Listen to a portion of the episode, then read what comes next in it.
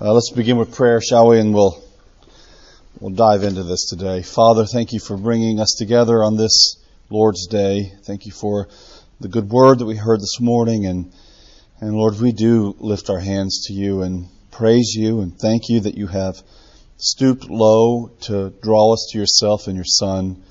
And I pray that that reality would shape the ways in which we view the world and others and even view ourselves, Lord. So bless this morning. I pray that you'll give clarity to the teacher and toward those who are here to listen. I pray that you'll open our minds and our hearts. And if any of that good stuff happens, we know that it'll be because of your kindness and your presence. And so we thank you in advance. In the name of the Father, the Son, and the Holy Spirit. Amen. Come on in. I, I, I thought um, we'd do Joel today that's all right. Um, and if it's not all right, I'm kind of stuck with Joel. Uh, that's where we're going to roll. Um, the book of Joel, if you remember our discussions about a couple weeks ago, for those of you who have been with us for the long haul, Joel is an interesting book because of its placement in the 12, in the minor prophets. So when you think about Hosea all the way to Malachi, and you have these um, 12 books that really, at least by the time of the second century BC, had been understood as a single book, one book. Um, so you have individual voices, but there's something about the way in which these 12 individual voices come together to form a whole that's more than just the sum of their various discrete parts. There's something interesting about the whole dynamic. Joel has been a, a, book that's fascinated scholars, especially in the last 20 to 30 years, because of its placement. In other words, Joel, by most standards, and I'm, I'm in this crowd myself, although I guess I could change my mind, but for now I'm in this crowd, views Joel, we view Joel as a book that's later. Um, probably a book that was written in the post-exilic period. So we're talking about it's, it's nestled between Hosea and Amos, who are both 8th century prophets. That's 150 something years before the destruction of the southern kingdom by Babylon. And it's quite likely that Joel was written after the coming back from exile some maybe 200 years later, something like that. So we're talking about a pretty significant expanse of time here. So we would expect, given the chronological outlay of the, of the minor prophets, that Joel would be somewhere nestled around, I don't know, Zephaniah and, and, um, and Malachi, somewhere back there. But it's here, right between Hosea and Amos. So that, that, that is of interest to me. And uh, in another part I think that's interesting about Joel is Joel is a book that trades on an enormous amount of prophetic literature that comes before him. You'll see Joel quoting um, he's, he, and we'll see it today, quotes Amos, quotes um, Isaiah. So you'll find these, the technical term for it is intertextuality. You'll find these textual intertexts embedded all throughout Joel, so that Joel is in some sense making a kind of massive statement about the prophetic tradition that came before him, and giving us a framework for what comes afterward, both in the life of believers, but also in the book of the Twelve, in the Minor Prophets. So Joel is a book that really centers around the theme of the day of the Lord. Three chapters is all we have, right? Um, actually, we have four chapters. This is one of those funny things where in the Hebrew Bible there's only three chapters, same verses, but they order it differently. In um, our English text we have four chapters, but this is a small book uh, that packs a mighty punch. And the one of the major themes, if not the major theme of Joel, is this coming to terms with what the day of the Lord is. The day of the Lord. Now, to kind of set this into a contextual frame, the day of the Lord's not a happy time, by the way, and we're going to come to that.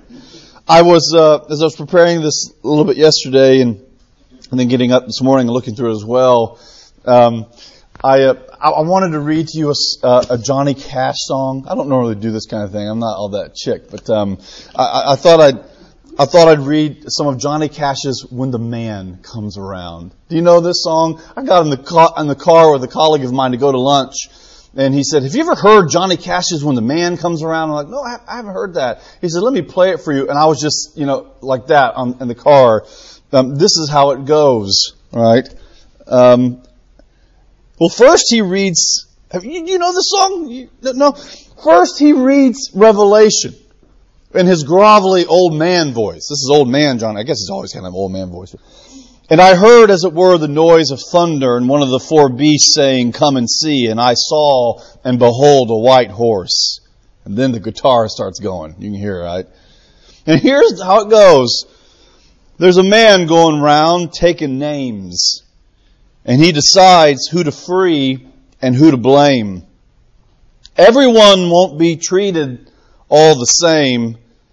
There'll be a golden ladder reaching down when the man comes around. The man's Jesus, by the way. Right?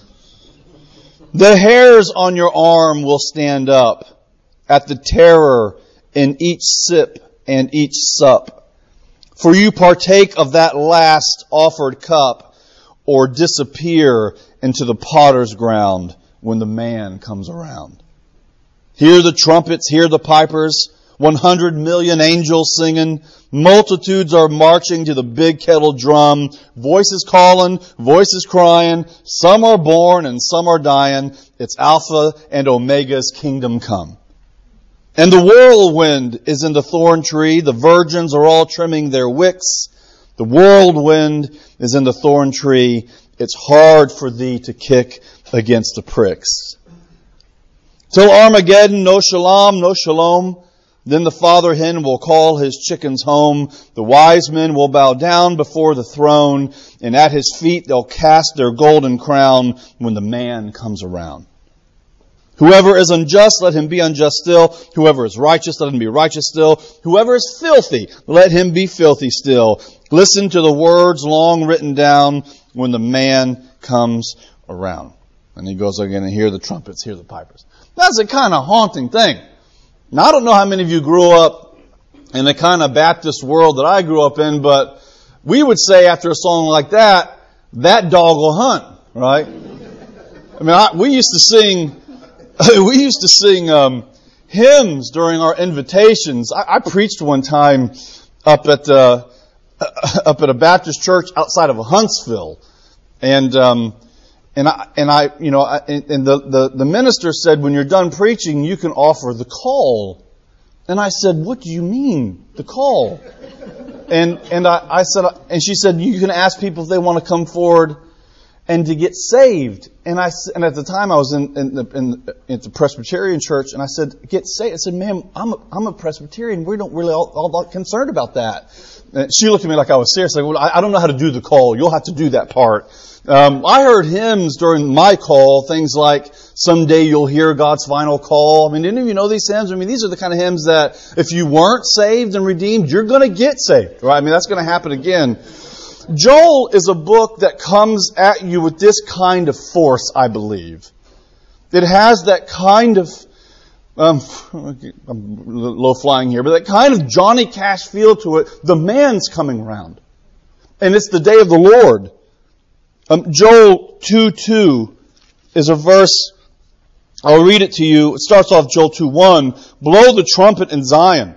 Sound the alarm in my holy mountain. Let all the inhabitants of the land tremble. This is that Johnny Cash. And let everyone tremble, for the day of the Lord is coming. It is near. It's a day of darkness and gloom, a day of clouds and thick darkness. Um, if that's a direct quote, by the way, out of Amos. I want to read it to you out of Amos because I think you'll see a fuller explication of what this is talking about. Isaiah Amos five eighteen says, "Woe to you who desire the day of the Lord! Why would you have the day of the Lord?"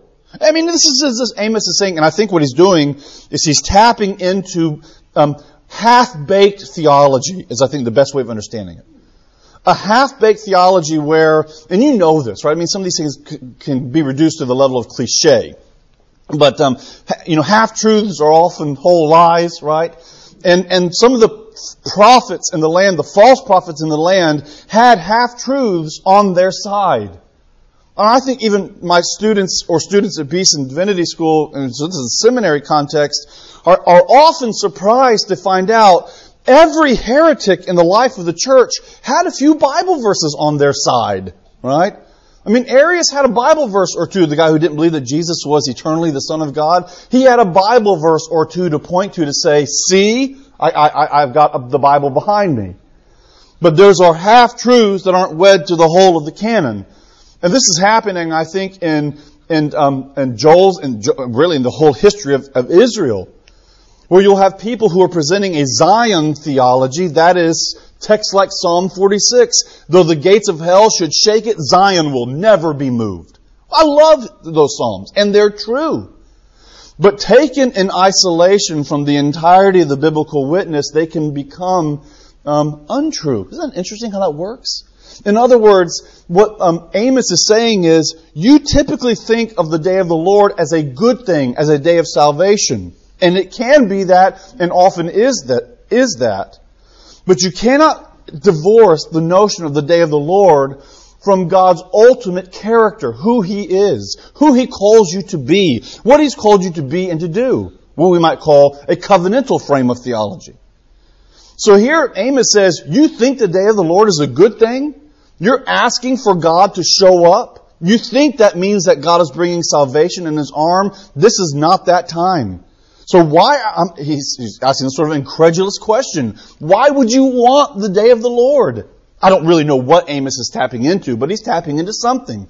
People are crying out for the day of the Lord, and Amos is saying, be careful because you, you might just get what you're asking for. And he goes on and he says, and we saw this already in Joel, it is darkness, it's not light. As if a man fled from a lion and a bear met him. You hear that? These are powerful words. You kind of run away from a lion, and then you meet a bear. Or he went into the house and leaned with his hand against the wall, and a serpent bit him. Is not the day of the Lord darkness and not light, and gloom with no brightness in it? I tell people, if you want to look, looking for a beach read, leave Amos at home. Maybe Joel too, right? So the day of the Lord generally is the day spoken of in the Bible, or at least in the prophets, when God establishes his sovereignty and he cuts down the proud. Well, let me read to you from Isaiah 2:12 if you don't mind. This is a central verse in this notion of the day of the Lord. Isaiah 2:12 says, "For the Lord of hosts has a day. There's a day coming and the Lord of the hosts has it against all that is proud and lofty against all that is lifted up and high. So what is this day of the Lord? This day of the Lord, the, the day that the Lord has, is a day when He comes and He establishes His own sovereign position on the throne. A position that frankly has never been challenged or thwarted. But in our own conception of it may be um, laid low, or at least may be um, understood in a way that doesn't accord with what it actually is. And the Lord comes and He establishes His sovereignty. And part of the establishment of His sovereignty is cutting low of the pride of man. That's at the heart of the prophets. At the heart of the prophets is any time the people of God raise and exalt themselves, the Lord comes in as the great tree feller and He, and He cuts them down. I mean, this is where, frankly, Karl Barth, the theologian that I, I guess will just forever have a man crush on, um, but Karl Barth, don't tell him I said that. I mean, he, he's dead. I guess it doesn't matter. But um, Barth, Barth emphasizes in his doctrine of the atonement of what God has done for us in Jesus. He emphasizes that at the heart of sin is the pride of man. At the heart of sin, I mean, think even back to the garden. You, you take this, you can be like God, right? This pride it's self-sufficiency. It's self-authentication. I was surprised last year. I was I was um, asked um, by your husband, Jason Wallace. I was asked to do a, le- a, lecture for some undergrads, and so I had to read Aristotle's Nicomachean Ethics. Now, that's not something, again, not another beach read, um, but when you're friends with Jason Wallace, you read such things. Um, and so I was reading this, preparing for a lecture for students, and, and what Aristotle lays out in his Ethics, some of you may remember this from undergrad or Philosophy 101, but he's trying to raise the question, what is the good, and how does one lead the excellent life? I mean, how do we lead the best lives that we can lead? And he talks about intellectual virtue and he talks about moral virtue. And intellectual virtue can only be learned, and moral virtue is by the habituation of ourselves towards certain practices. Living in the mean between two extremes, right? And he's got fascinating discussions about people um, who are either buffoons, right, or bores. He talks about these kind of people. In other words, people who just seem to like all of life is a joke. That's a buffoon, right? Somebody who can't laugh at all, that's a bore. But the virtuous person is right in the middle, right in the mean between those two realities. You know, you know what? One of the aspects of Aristotle that I found so fascinating. Do you know what is not viewed as a virtue in Aristotle and really the classic Greco-Roman world? Humility. That's not a virtue. Actually, that's something to be avoided in an act of self authentication. That's what Aristotle's raising there in those ethics. How can you authenticate yourself to be genuinely the human that you need to be? Answer, you live in a virtuous life in between the mean and you find that mean. Self authentication. And the Bible, and frankly the Christian tradition from Augustine all the way down, says a big fat no to that. No. It's not self authentication. In fact, the gospel completely reverses that. The gospel makes what's up in our minds actually down, and what's down in our minds actually up. I heard a great lecture this week um, at Samford from Joel Green, a New Testament scholar who was doing work in Luke's gospel. And he said this notion of up and down, Luke, via Jesus, reworks all of that. Suffer the children to come unto me was the lecture he was giving. Let the children come to me. Now we have a very romanticized view of children, don't we? We love the little kids and they, we see them in church and they're going out, they're running down and, you know, we, we love that. That's, that romanticized view of children is a rather modern phenomenon. They were not viewed with that kind of romanticism in the first century world. That's why, I mean, in other words, we should expect the disciples to act the way they did to the kids. You're bringing your, one, one chapter says they brought their infants to Jesus. An infant? Uh, get that, you know, get that away, right? And Jesus says, no, suffer them to come unto me. And women who are weeping and who are the woman who wipes Jesus' feet. I mean, all of these people that we'd put on the margins of society, Jesus brings them right to the center. And he says, no, that's, that's what I came for. Why? Because Jesus and the gospel and the minor prophets here, they're, they're reversing our notion of what's up and what's down. Just reversing it. And where we might think pride, and I, we, you, we all wrestle with this, don't we? I, I, li- I live with this tension.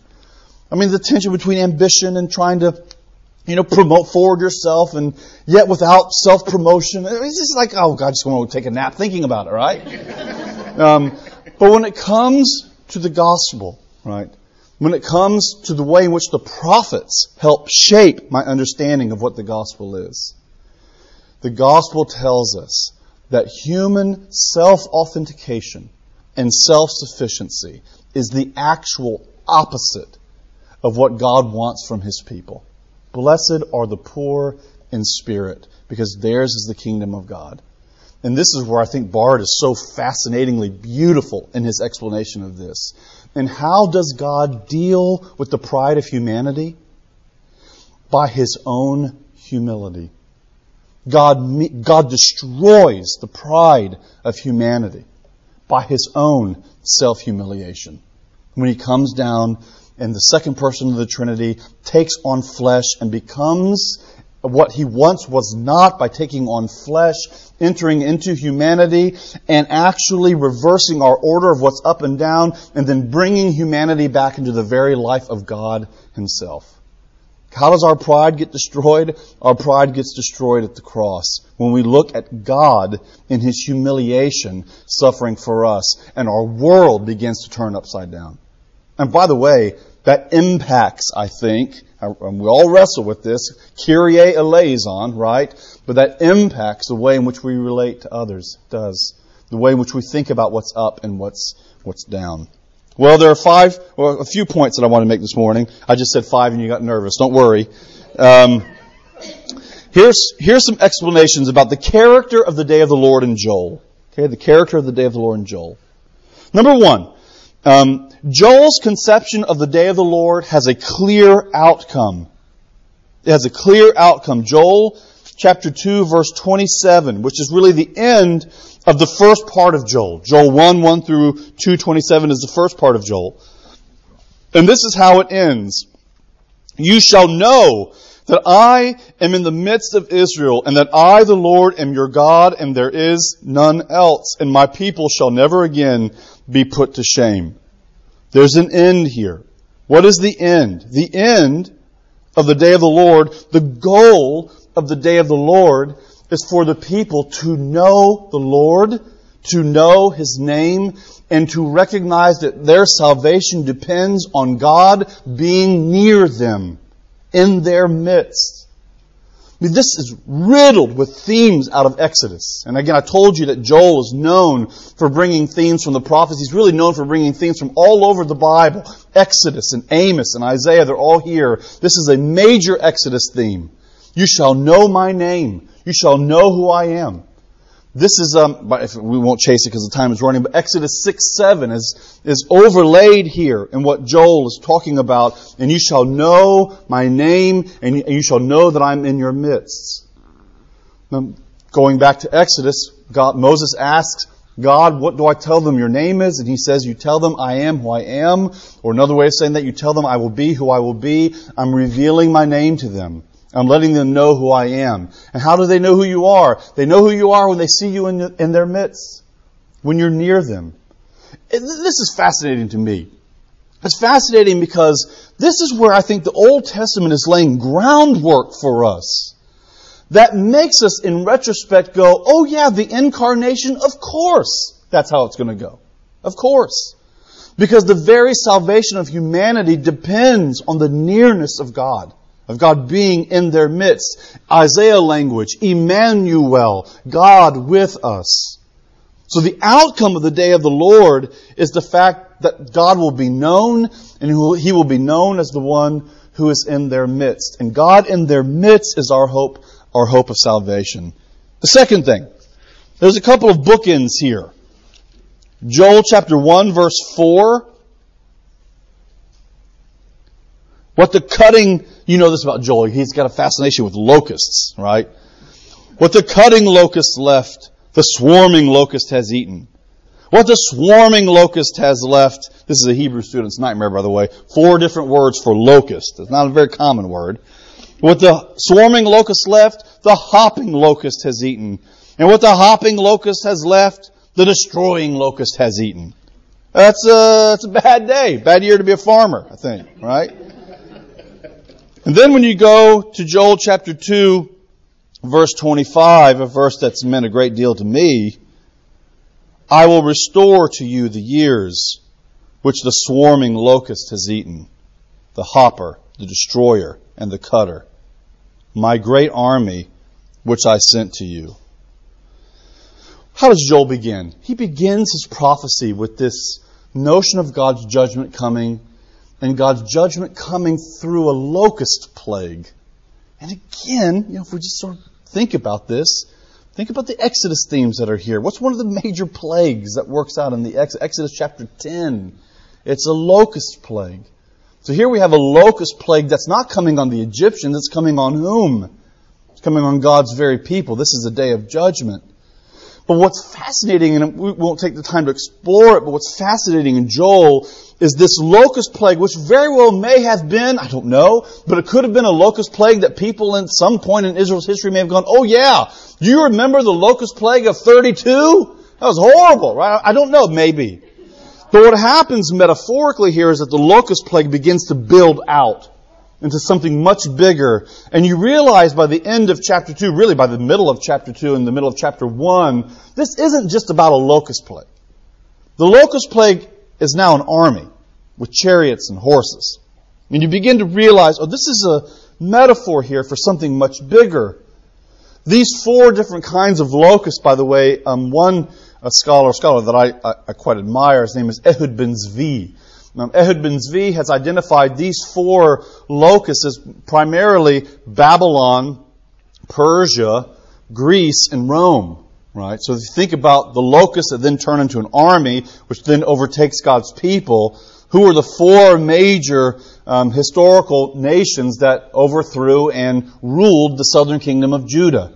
Babylon, which then gave way to Persia, which then gave way to Greece, which then gave way to Rome. And what what God promises them at the end of Joel chapter 2 is those years that were lost to you, I will, I will restore them. I will, I will bring them back to you. Um, third thing. Third thing. this is really where I wanted to go today. We'll park here for a little bit. Another um, person I lean sort of heavily on in my own reading of the Minor Prophets is a German scholar named Jorg uh, Jeremias. Um, good dog name, I guess, if you're looking for one. Um, but Jorg, Jorg Jeremias, um, he claims something I think very interesting here. He claims that Joel's presentation of the day of the Lord is unlike any other presentation in the Old Testament because a whole generation of survivors in Israel survive it. They come out on the other side of it. And how do they come out on the other side of it? Well, if you remember from our talk with Hosea last week, they do so by embodying and enacting the repentance that Hosea calls for at the end of the book of Hosea. It's not a surprise, I think, to see that on the day of Pentecost, this is Peter's preaching text. Joel chapter 2. Read this here, verses 12 and 13. You know this. Yet even now, says the Lord, return to me with all your heart, with fasting, with weeping, with mourning. Rend your hearts and not your garments. Return to the Lord your God, because he's gracious and merciful, slow to anger and abounding in steadfast love, and repents of evil. Who knows whether he will not turn and repent and leave a blessing behind him, a cereal offering, a drink offering for the Lord um, your God. What you have here is something troubling and difficult. Troubling is not the right word. Something difficult to come to terms with the use of time and temporality in the book of Joel. Because Joel seems to be dealing with something that happened for sure in Israel's past, but that past reality begins to encompass the future in such a way that you, your notion of time gets blurry, right? In, in other words, what I think Joel is doing for us as a biblical book is presenting for us a playbook, a guidebook, a rule book, for lack of a better terms, to prepare people to survive the day of the Lord. It's a survivor's manual. You've seen these um, uh, how to survive books, you know, which are kind of, I've, I've, found myself in Sam's at times while the family's going on lost in these survivor books. If a great white shark comes after you, hit it in the nose. I mean, I'm not sure that's going to help, but it's all there if that happens. Um, don't eat this berry right here. I mean, all these how to, this is a survivor's manual for those who will experience the day of the Lord. Which, if we listen to Johnny Cash, right, and if we listen to the whole of the biblical witness, if we listen to the book of Revelation as it comes into to bear on this, which is all humanity, all humanity will endure and will face the day of the Lord. There's a reckoning day. Right? And here Joel presents for us, and again, it's not surprising that Peter uses this text as his Pentecost text to help us see what survival at that day will look like. And what does it look like? It looks like repentance. It looks like faith. It looks like trust. It looks like turning to the Lord. I mean, it's, it's a wonderful phrase, isn't it? Rend your hearts, not your garments. I mean, what a, what a strong word in a world that valued external religious activity. And by the way, I don't think the prophets, some will argue this, I would not. I don't think the prophets are saying, and all that ritual stuff you do, just bag it. I mean, forget it. I don't think they're doing that. But I think what they're saying is, but if you think the ritual, the religious rituals you're performing are sufficient, think again. All right, that's not enough. This is Jeremiah coming into the temple and saying, and by the way, don't say anymore the temple of the Lord, the temple of the Lord, the temple of the Lord this is. Which I, I think is probably um, Jeremiah quoting their liturgy. You know, the, the, liturgy of the temple. The temple of the Lord. You can hear that, right? In temple, the temple of the Lord, the temple of the Lord, the temple of the Lord that says, Jeremiah says, don't say that anymore. Because if you think your liturgical speech is going to save you, think again. It's not enough. So what, where Joel is taking us and where Peter is picking up on the day of Pentecost is what God calls for our hearts that are rent. Right.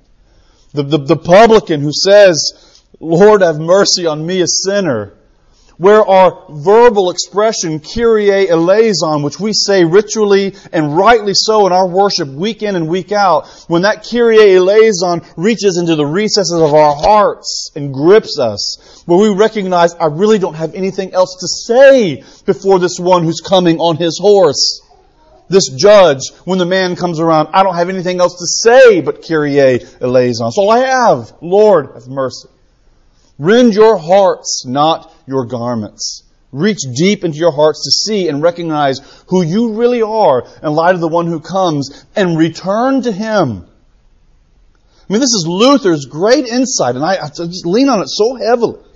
It's why the gospel has to come to us again and again and again and again. It's why it comes to us all the time, again and again. Because it shows us who we are and it shows us what we need. And our whole lives, according to Luther, and rightly so, are lives of repentance. Our whole lives are.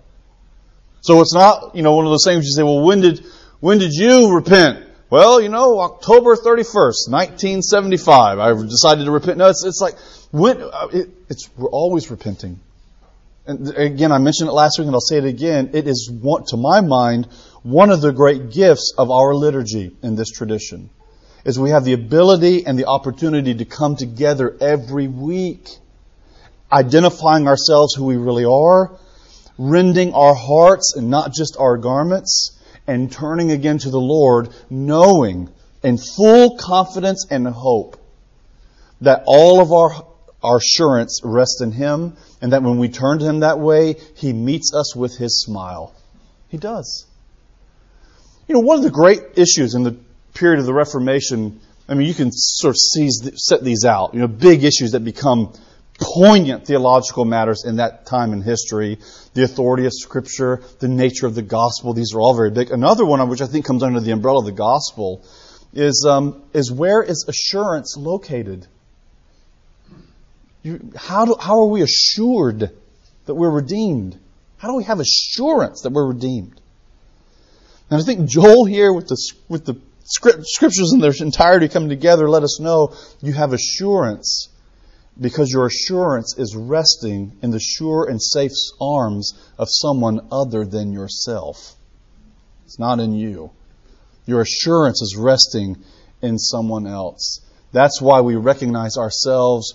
Our hearts are rent. Our, we rend our hearts. So we recognize who we really are. Lord, have mercy. Kyrie eleison, knowing that our assurance is fully and completely resting in Him.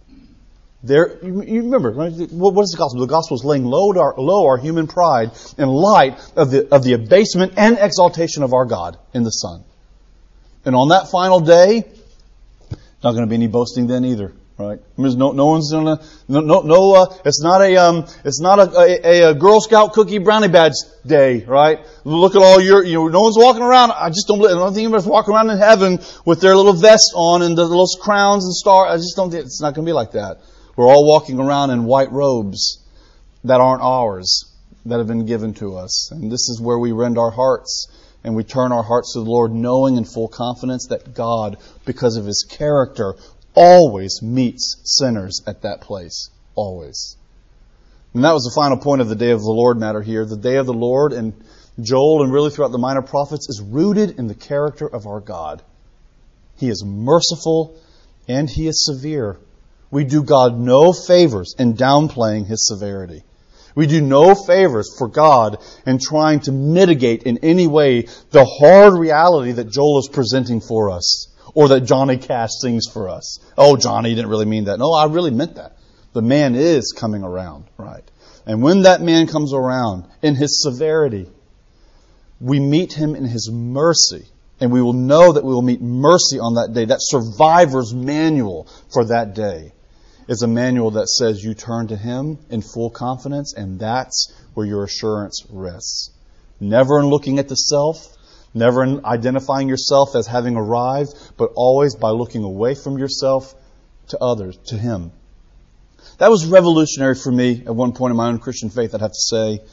Um, when I can still remember my professor saying, in effect, so many of you really still believe that your faith is measured by its own quality.